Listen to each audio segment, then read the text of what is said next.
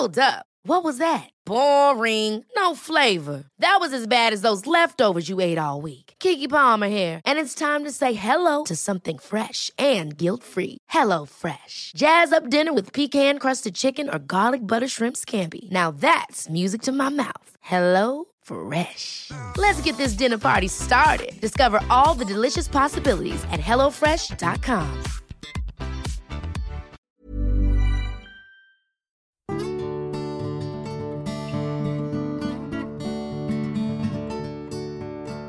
Du lyssnar på Hemmets doktorspodd.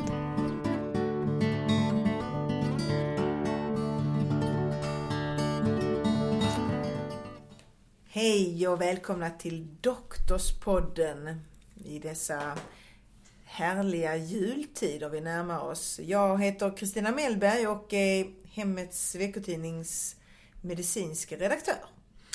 Och jag som är julpodd-doktor heter Mikael Seipel och är även till vardags eh, husläkare i Hemmets veckotidning och svarar på era frågor i tidningen varje vecka.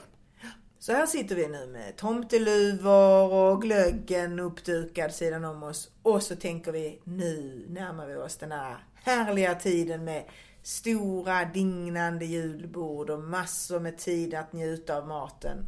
Och så var det det där lilla, att det kanske inte alltid var så bra för magen med allt det där feta vi stoppar i oss. För så är det ju. Så är det ja. Tyvärr. Tyvärr ja. Och, Ibland.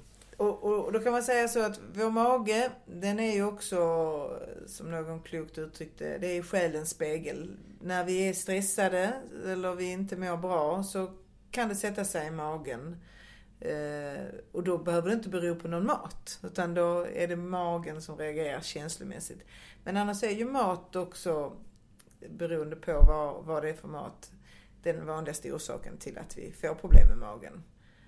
Och om vi då börjar här lite kring, kring eh, julbordet. Vad är det som eh, vi ska försöka undvika om vi nu känner att eh, magen, att vi har en liten känslig mage? Man kan säga så här. Om man då inte vill undvika så kan man vara lite försiktig med vissa saker. Eh, och då inte bara snapsen utan eh, jag tänker på om man inte till vardags äter väldigt mycket fet mat så kan ju det utlösa besvär på flera sätt. Dels eh, den som har gallbesvär eh, så kan ju då eh, extra fettet utgöra en belastning som utlöser ett eh, anfall med kramp i gallvägarna. Det är också så att de som har en allmänt känslig tarm av den typen som vi kallar för IBS, de är känsligare för mat med mycket fett.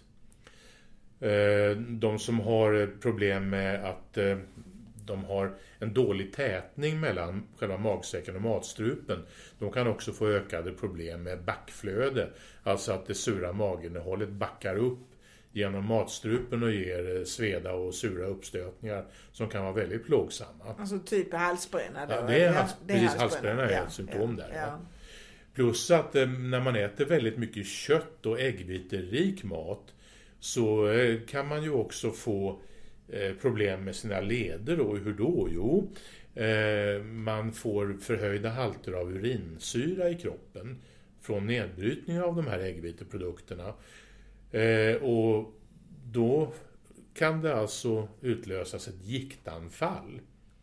Vilket inte alls är ovanligt att det kommer patienter i mellandagarna och har fått mycket besvärlig gikt. Både på grund av den proteinrika maten och på grund av snapsarna. Snapsarna, ja, ja, ja. Det är det som vi pratar om, en liten portvinstå. Portvinstå, jag säger som man. För att det, det var liksom, symptom. Mm. Ja. ja, men det finns annat än portvin som ja, kan utlösa det. det, det uppenbarligen. Men det sitter ju ofta i stortåns grundled. Kan sitta på många andra ställen också. Men det är, det är alltså en inflammation i leden som kommer sig av att det har fällts ut uh, urinsyrakristaller då. Att det ger en retning, inflammation, som är oerhört smärtsam. Mm. Jo, det, det är en, en många gånger typisk vällevnadsåkomma. Men den går väl lite in under reumat, alltså reumatiska... Det är ju i, i och med att det är en, ledåkomma och det kallas ju för en kristallartrit. Alltså en, en eh, ledinflammation på grund av kristaller. Ja. Och hamnar i det facket då. Men om vi tittar till varför då vår mage, ja nu vi, ser vi olika ut. Det kan vi ju konstatera. Varje, varje program är det så att vi är alla Att du och jag ser olika Vi ut. ser ja. väldigt olika ut. Ja. Och vi har våra magar är olika beskaffade. En del Ja. kan ju dricka rävgift skulle jag vilja säga och inte märka någonting av det. Vissa av oss måste verkligen tänka på vad vi tar, Mm. äter och dricker för att inte få de här olika besvären. Men eh, du, du nämner ju alkohol. Varför är det så att alkohol, varför blir det, varför blir det ett problem för magen? Är det, är det för jag tänker att det är inte...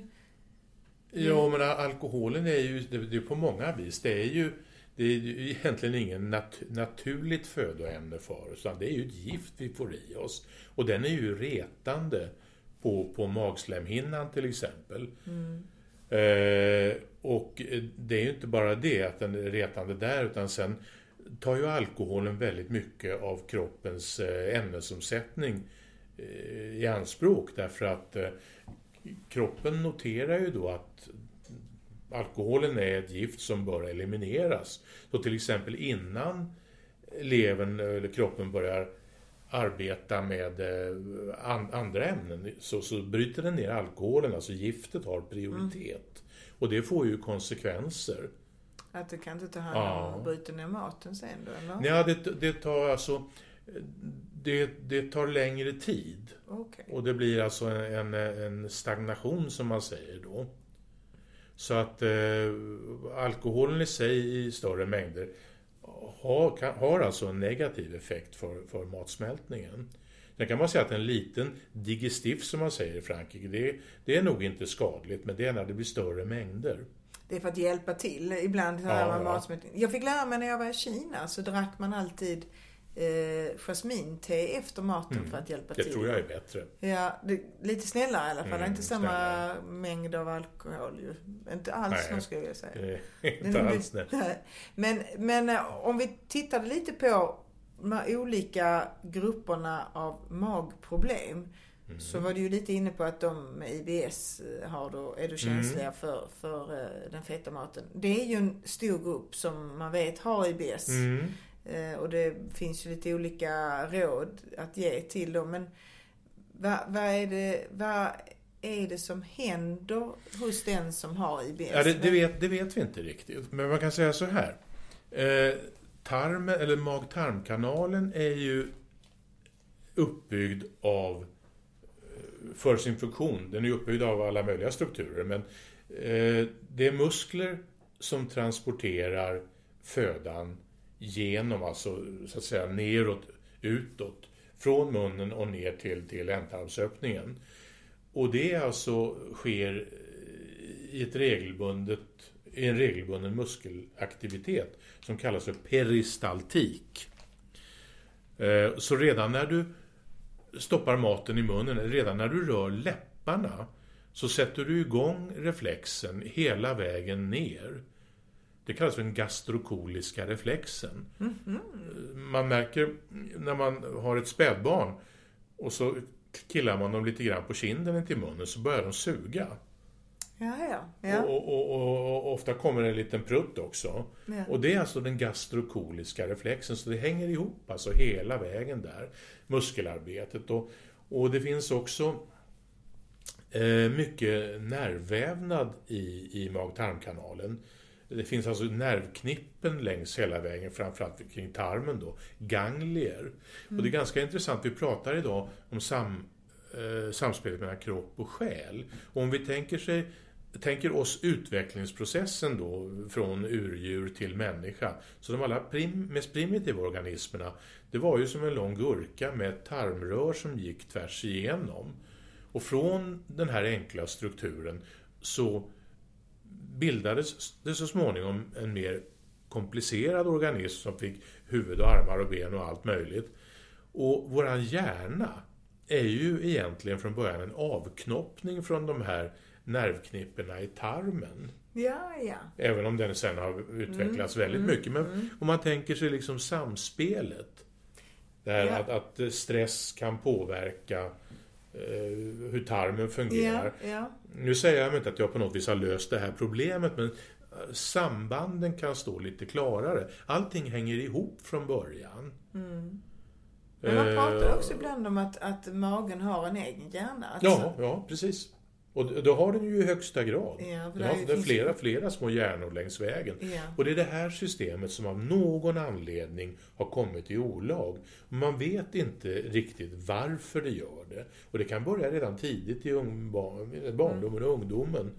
Eh, Stress tros ju ha en stor betydelse. Men på senare tid har man även sett att bakteriefloran i, i tarmen har betydelse.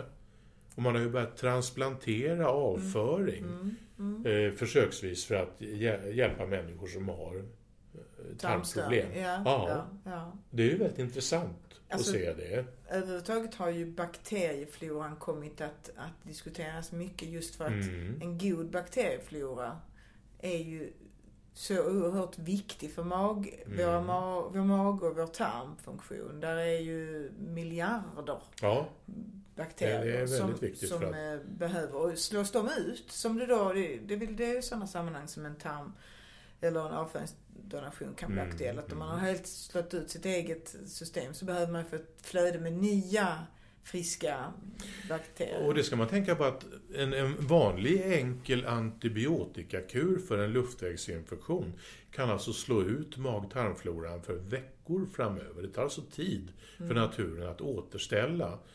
Eh, och, därav ytterligare ett argument för att man ska vara lite restriktiv med att behandla luftvägsinfektioner i onödan Mm. med antibiotika. Det är så. För att det får även de effekterna, Ja, förutom ja, att vi ja, tänker på andra saker som. Mm. resistensutveckling hos bakterier och så. Så är även det här en viktig faktor att ta hänsyn till faktiskt. Ja, absolut. Men de, de som då har, har IBS-mage har ju då fått liksom ibland med hjälp och ibland på egen hand hitta och se vilka typer Ja, av men det är, så, liv- det, är så man får, det är så man får göra. Man får ju, Ja, men jag har ju... trial and error som det ja, säkert ja, heter. ja, Och man hittar sina egna vägar. IBS-besvär är ju ofta väldigt långvariga. De kan de vara åravis. Men det kan också gå över. Och det vet vi ju inte varför det gör egentligen. Nej, Vad var det nej, vi nej. gjorde? Det Och, och där har man inte hittat någon gemensam linje. Men vi känner ju till vissa saker, att vi ska undvika, som när det gäller födoämnen, då vi vet att eh, oregelbundenhet i födointaget, alltså oregelbunden tarmfunktion som det blir då, Mm. eh, ger ju förutsättningar för IBS. Eh, fet mat är inte bra därför att det ställer liksom ställer större krav på mag-tarmkanalen. Vissa typer av fibertillskott ger mer besvär än vad det gör nytta.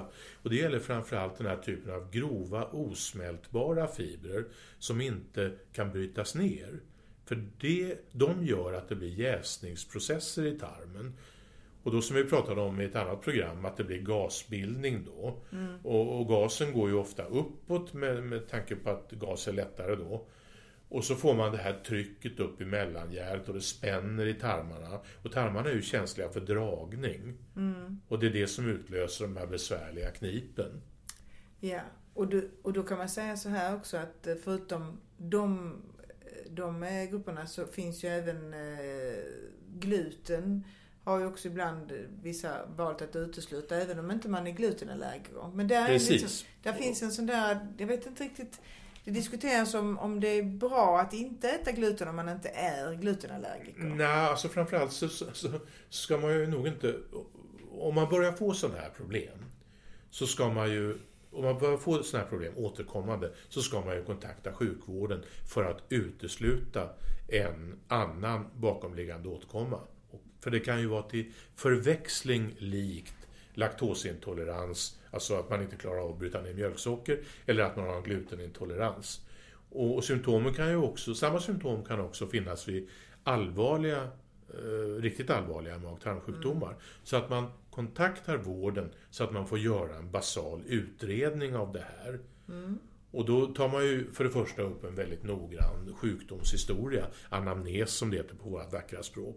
Man pratar med patienten, patienten får berätta om hur det ter sig med det här och sen undersöker man eh, Och sen då tar man lämpliga prover och gör kompletterande undersökningar.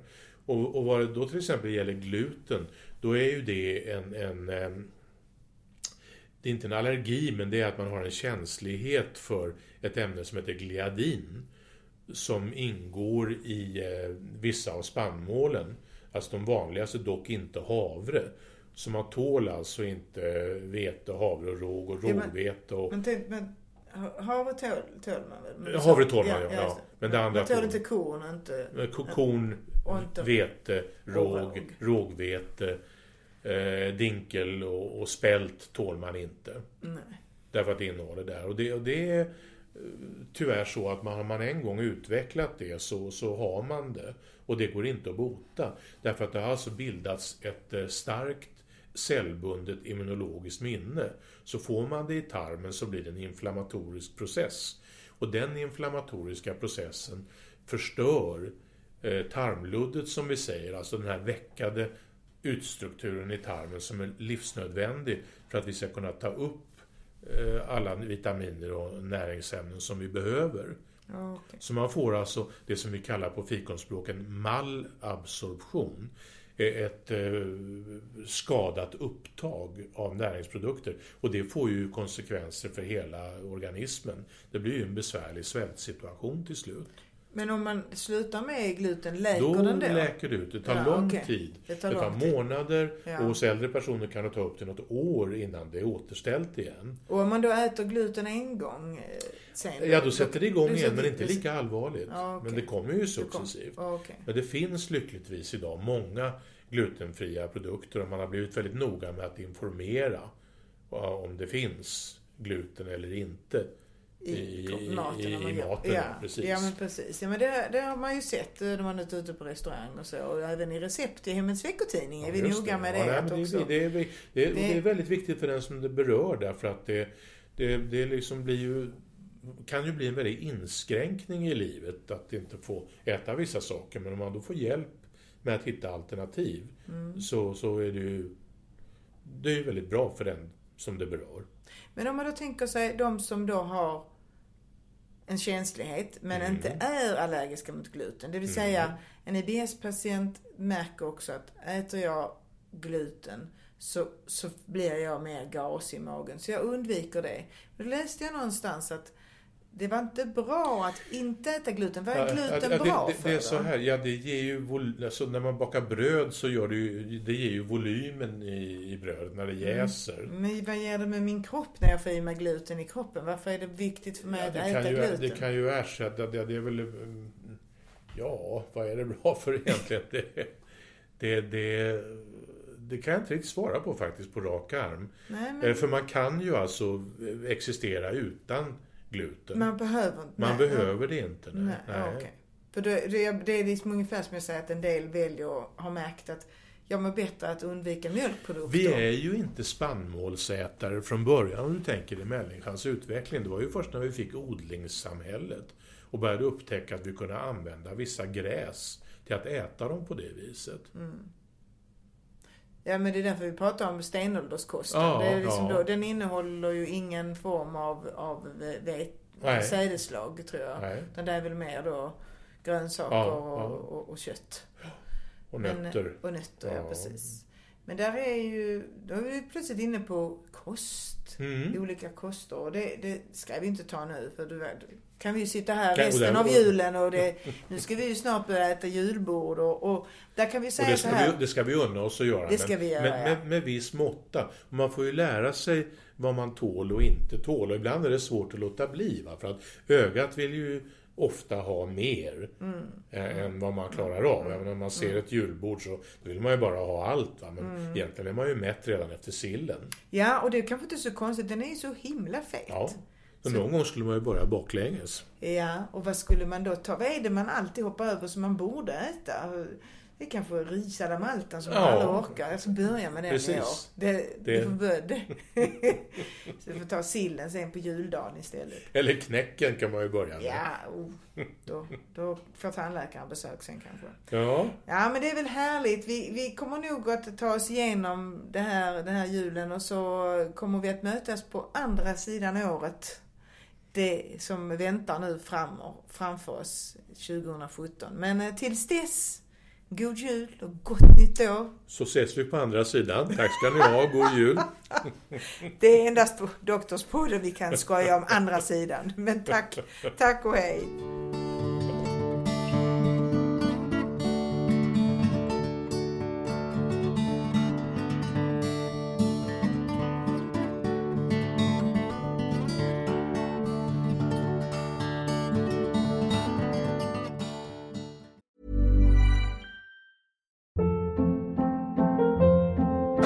Hold up. What was that? Boring. No flavor. That was as bad as those leftovers you ate all week. Kiki Palmer here, and it's time to say hello to something fresh and guilt-free. Hello Fresh. Jazz up dinner with pecan-crusted chicken or garlic butter shrimp scampi. Now that's music to my mouth. Hello Fresh. Let's get this dinner party started. Discover all the delicious possibilities at hellofresh.com.